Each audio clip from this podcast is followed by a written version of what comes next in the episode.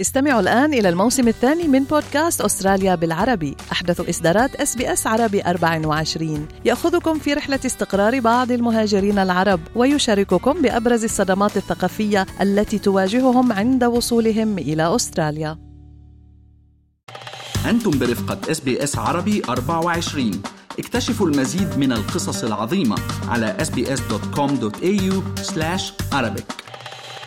امبارح 11 فبراير كان اليوم الدولي للنساء والفتيات في مجال العلوم يوم يحتفى به من قبل اليونسكو وهيئة الأمم المتحدة الخاصة بالمرأة بالتعاون مع مؤسسات وشركاء مجتمع مدني بدهم يعززوا دور الفتيات في مجال العلوم. طبعا أستراليا لطالما بذلت جهود عدة يعني على المستوى الحكومي وعلى المستوى المدني لزيادة الفتيات المنخرطين في مجال مش فقط العلوم العلوم والهندسة والتكنولوجيا بشكل عام يعني المجالات الستم كما نعلم آه، سنسلط الضوء اليوم على رحلة رائدة في هذا المجال. اختارت مجال العلوم والأبحاث النباتية آه، لم تبتعد عن مجال البحث عن ذاتها أيضا. هي تحتفي بالكلمة والأدب في نفس الوقت.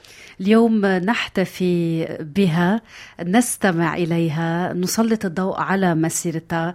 رح نسلط الضوء كمان اليوم على أول دراسة بحثية تقود ضيفتنا لليوم ويلي توصلت إلى قياس مدى سرعة نمو النباتات بجامعة نيو ساوث ويلز. هذه الدراسة التي قد تغير مسار حياة المزارعين. أهلا وسهلا فيك دكتورة علا صباح الخير وأهلا بك في إس بي إس عربي 24 آه صباح النور أهلا فيكم شكرا على هالدعوة. سعداء جدا بحضورك معنا دكتور علا.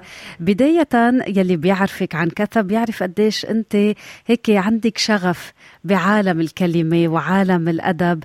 كيف عيط لك عالم العلوم؟ وكيف تجمعي هالبعدين بحياتك بشكل هيك متقن؟ آه شكرا لهالإضاءة بيترا. آه ما بعرف آه أنا كل عمري من بحب بحب الكتاب بحب المعرفة. آه، والدراسة قادتني لعلم النبات لأنه عالم النبات عالم مدهش عالم مليء بالأسرار وبالخيال. وبعتقد هذا الخيال اللي موجود بالطبيعة هو آه، نفسه الخيال الأدبي اللي بيخلي الإنسان يتأمل سواء كانت ظواهر طبيعية أو ظواهر إنسانية ويعبر عنها بالبحث العلمي أو بالكلمة. شو حلو؟ حلو كثير دكتورة علا رح نرجع معاكي للطفولة هل كان مثلا من طفولتك عندك هالاهتمامات العلمية؟ كيف بلش معك الموضوع؟ هل حظيتي بدعم كمان من العائلة؟ بنعرف للأسف يعني ليس فقط عندنا بمجتمعنا العربي وإنما حول العالم. خلص بيحاولوا يعني ينمطوا إذا بدك في تنميط للفتاة ولدورها بالمجتمع. وإنه خلص بعدي عن المجالات العلمية شو بدك فيها؟ أنت كيف كانت تجربتك مع هذا الموضوع لما بلشتي هيك تظهري إشارات على حبك لهذا العالم الواسع؟ البداية بعتقد الأساس هو دعم البابا الله يرحمه. آه، أنا أصغر من أولاد بس هو كان حريص إنه كلياتنا نتعلم. وكان دايما يردد شعر أحمد شوقي وحافظ إبراهيم على أهمية العلم. فهو زرع فينا هذا الحب. وما كان عنده مشكلة نلحق أي مجال ما دام عم نتعلم. وكان يعتبر العلم سلاح. وكان يعتبر إنه العالم بيحترم القوة. وأهم قوة بالحياة هي قوة العلم. كان يعتبر إنه المال بيروح والسلطة بتروح بس بيبقى رأس المال الأساسي عند الإنسان هو العلم. فتشجيعه هو كان هو الأساس. ويمكن هيك في ملاحظة شخصية إنه بما إنه أنا كنت ب يعني بطفولتي بعاني من مرض وهيك كان هو حريص إنه أنا أتعلم وأعتمد على نفسي. فانطلقت نفذ وصية آه، والدة تقريبا بهالمجال هذا يعني دكتور علا يقال وراء كل رجل عظيم امرأة اليوم عم نشوف كمان وراء هذه الامرأة العظيمة رجل. آه، قديش كان عينيك؟ قديش وعى هذا هذا الحلم الداخلي بحياتك لحتى لي اخترت مجال؟ اليوم يعني حتى يكرس يوم دكتور علا للإضاءة حول يعني مبادرات نسائية بمجال العلوم. العلوم بفتكر هذه الإضاءة هي تحفيزية كمان. قديش كان هو المحفز الأول لإلك؟ لتلحقي حلمك وين ما كان. آه، طبعا ما بيقدر الإنسان يكفي بلا دعم. آه، دعموني ماديا دعموني معنويا. وأهم شيء وقتها آه، كان العائلة دائما محيط فيها ناس متعلمين رغم إنه نحن من بيئه بسيطة بس كان دائما يوضع الحلم. فوقتها بيزرع الحلم وهذا الشيء ضروري للتحفيز. انه وقتها بيكون في مثل أعلى بالمجتمع بالبيت بالعائله بالمحيط. فالولد بي بيصير يحلم وبصير يشوف حاله بهالمهن هيدي وبهال وبهالناس هيدي وبصير بده يكون مثلهم. فالحلم هو أهم شيء اللي بيدفع الإنسان. بالفعل يعني طول ما هي قوة الحلم موجودة في حياتنا بنحس إنه كل شيء ممكن. دكتورة علا حابين نعرف أكثر عن مسيرتك الأكاديمية آه، هون في أستراليا. آه، كيف قررتي إنك تكملي أبحاثك وتحصلي على درجة الدكتوراه؟ كيف كان هالطريق يا ترى الأكاديمي؟ كيف بتقيمي كمان آه، دور المؤسسات التعليمية اللي كانت جزء من هالمسيرة الأكاديمية النيرة؟ آه، بالبداية كنت آه، يعني حبيت العلوم فدرست بسموها الكيمياء العضوية. بعدين البايوكيمستري يعني بعدين تعرفت على النبات والنبات مثل ما قلت لك عالم مدهش آه، وحبيت process رئيسي بالنبات اللي هو ال photosynthesis أو التركيب الضوئي اللي هو تقريبا صانع يعني صانع الطاقة بالحياة. فتعلقت بهال بهال process وصرت ادرسه أكثر وشي جر شي وت... بس الطريق البحث العلمي طريق شاق وبده تضحيات كثير يعني بده تضحيات شخصية ومن الوقت لحتى الواحد يقدر يكرس هالقد وقت ومساحة من حياته ليتعلم ولا يكتب ولا يحصل. طبعا لأنه البحث العلمي بيتطلب مال كثير فكمان هيدا جهد كبير لحتى الواحد يضل عم يجيب آه، مصاري لتمويل الأبحاث. فهذا يعني في تضحيات ولكن في متعة وفي آه، إنه الواحد دائما مع التطور هيدي متعة خاصة وعند أي اكتشاف آه، كمان في بيعطيك متعة. ففي شوية تعويض عن هالتضحيات هيدي. يعني دكتور علا خلينا اليوم نسلط الضوء على قصة نجاح على اكتشاف قد يغير حياة المزارعين. اليوم حضرتك وأنت تقودين يعني هذه الرحلة البحثية توصلت إلى قياس مدى سرعة نمو النباتات بجامعة نيو ساوث ويلز بالتعاون كمان مع مع باحثين وباحثات زملاء لإلك وأنت قلتي أنه عالم النبات هو عالم مدهش ومليء بالخيال. السؤال رح أطلب منك تبسطي لنا هالدراسة وشو الخلاصة يلي وصلتوا لها وقديش كمان قادرة اليوم تفتح مسارات جديدة بحياة المزارعين؟ آه شكرا بيترا إذا تسمحي لي بس أعمل مقدمة صغيرة. تمي آه، نوطئ للموضوع. أه. بشكل, عام أنا بشتغل يعني مثل ما قلت بمجال التركيب الضوئي اللي هو الطريقة اللي النبات بحول فيها. ثاني أكسيد الكربون للسكريات وهيدي السكر هي مصدر الطاقة. آه، فمن خلال آه، آه، هيدا ال process كثير بيتأثر بالتغير المناخي اللي له علاقة بإنه نحن عم نحرق الطاقة الاحفوريه ونرجع ثاني أكسيد الكربون لل للغلاف الجوي اللي هو عم يزيد حرارة الأرض. وبنفس الوقت في تزايد عدد السكان. فهيدا التحديات تحدي تغير المناخ وتحدي عدد السكان بيتطلب إنه من العلماء إنه يلاقوا وسائل آه طرق آه تقنيات تخلي النبات أكثر إنتاجية وتخلي الزراعة أكثر إنتاجية. واحدة من هيدي الحلول آه يعني أنا بشتغل على أكثر من خط ولكن واحدة من هيدي الخطوط البحثية آه له علاقة ب مثل ما بيقولوا إعادة الزراعة إلى المدن بما إنه معظم سكان الأرض تقريبا اليوم 60% من سكان الأرض بيسكنوا بالمدن. فإعادة الزراعة للمدن من خلال البيوت المحمية أو البيوت الزجاجية. وهذا بيتطلب خاصة بالمدن المتقدمة إنه تكون هالبيوت المحمية آه كمان متطورة تقنيا لحتى كمان نجلب الصبايا والشباب يفوتوا بهالمجال ينخرطوا ويتعلموا اللي ما بدهم يطلعوا على القرى والأرياف. يشتغلوا إنه يشتغلوا بالزراعة بداخل المدن.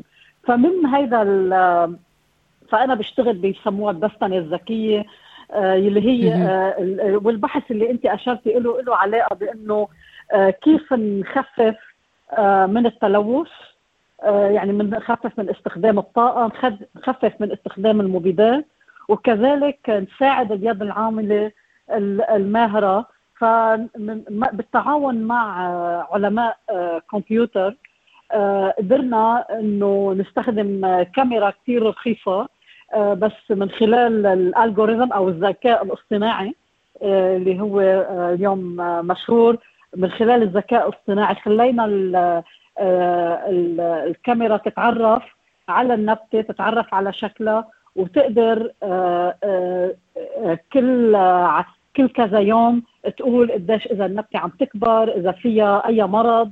لحتى وبتعطي هيدا طبعا هيدا بالسنة عم نعمله بس اللي هو السوفت وير اللي بيقول للمزارع أي متى اجى المرض إذا النبتة عم عم تنمى مثل ما هو بده. فهذا القسم الثاني من المشروع. بس هلأ نحن نجحنا إنه الكاميرا آه، رغم التحديات الضوء والتحديات آه، إنه النبات بيتهز أحيانا بالهواء وكذا إنه إنه نقدر آه، نقيس نمو سرعة نمو النبات.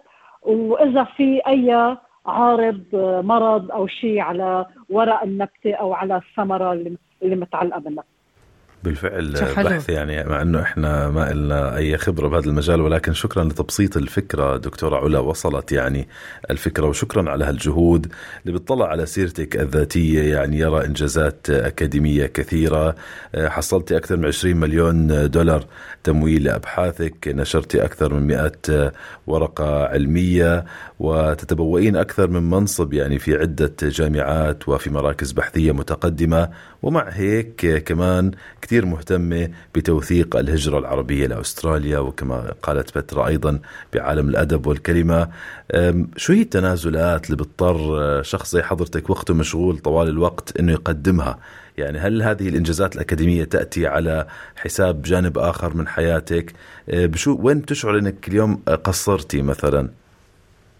آه طبعا هذا سؤال كثير مهم. آه هلأ كل واحد عنده مسيرة حياة مختلفة بس أنا بالنسبة لي طبعا الاهتمام العلمي يعني مع الأسف آه، اجى على كثير حساب حياتي الشخصية. وفي آه، مرحلة يمكن آه، من ثلاث أربع سنين قررت ظبط أعمل شوية توازن وأرجع أتصل بالجالية وهيدا هالشيء سمح لي إنه التقي بمجموعة نساء كمان هن بنرفع الراس فيهم وهن كمان رائدات بمجالهم. وسوا قعدنا وعملنا قصص عن تسع نساء آه، مهاجرات. يمكن بيشبه البرنامج اللي أنتم عم تعملوه بس آه، مثل قصة قصيرة عن حياة كل سيدة من هالنساء من خلال جمعية خير جليس اللي بتترأسها السيدة نهى فرانسيس. وأنا عندي بشرى إنه من كم يوم التقينا بوكيلة نشر. وهي خبرتنا إنه الكتاب سوف يصدق يعني رح متأكدة إنه رح تلاقي له ناشر طبعا نحن حنطلعه بالأول باللغة الإنجليزية. فهيدا أول إنتاج من بهالمسيرة الأدبية. وطبعا بده يجي بيجي شوي على حساب الشغل لأنه ما ما فيك توفق بين كل شيء ما حدا بيقدر يعني في الوقت محدود. أه بس بعتقد أنا بمرحلة من مسيرتي المهنية بقدر يعني مثل ما بيقولوا absorb the shock بقدر أتحمل بقدر أتحمل شوي.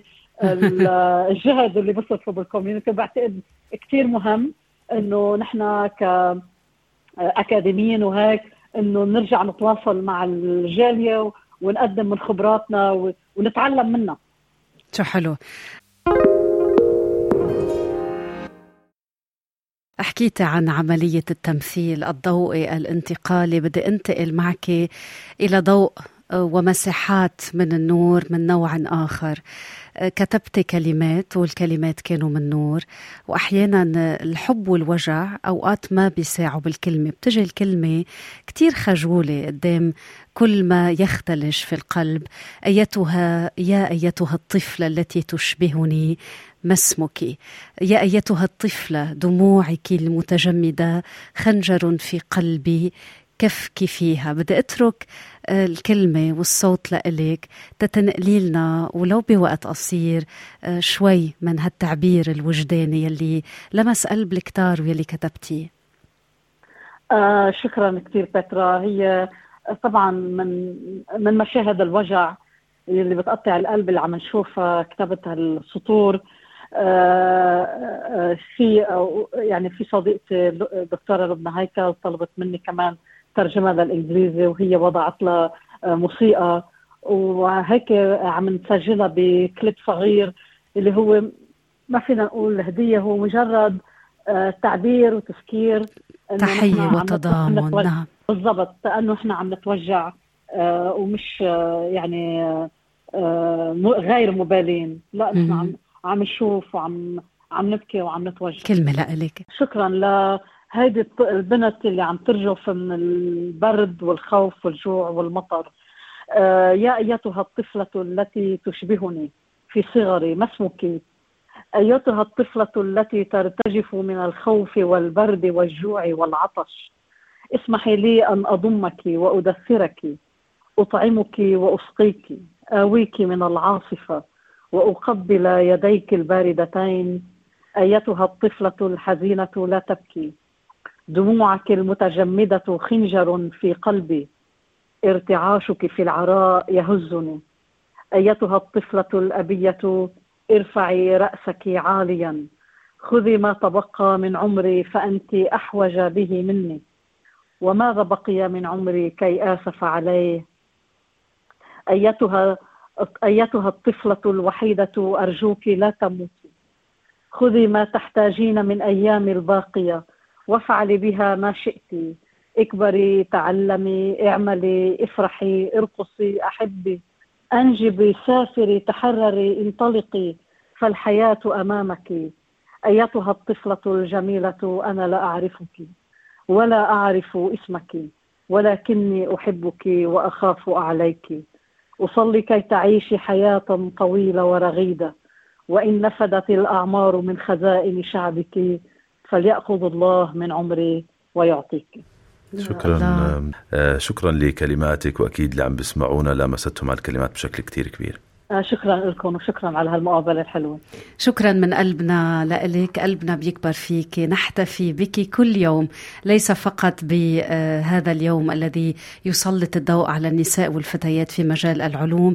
تحدثنا اذا مع الباحثة في علم النبات في جامعة غرب سيدني دكتور علا غنوم. شكرا جزيلا وتحية لكل النساء والفتيات في مجال العلوم وفي كل المجالات اللي يعرف يعني إنه في هيمنة معينة للرجال عليها. استمعوا الآن إلى الموسم الثاني من بودكاست أستراليا بالعربي. أحدث إصدارات إس بي إس عربي 24 يأخذكم في رحلة استقرار بعض المهاجرين العرب ويشارككم بأبرز الصدمات الثقافية التي تواجههم عند وصولهم إلى أستراليا.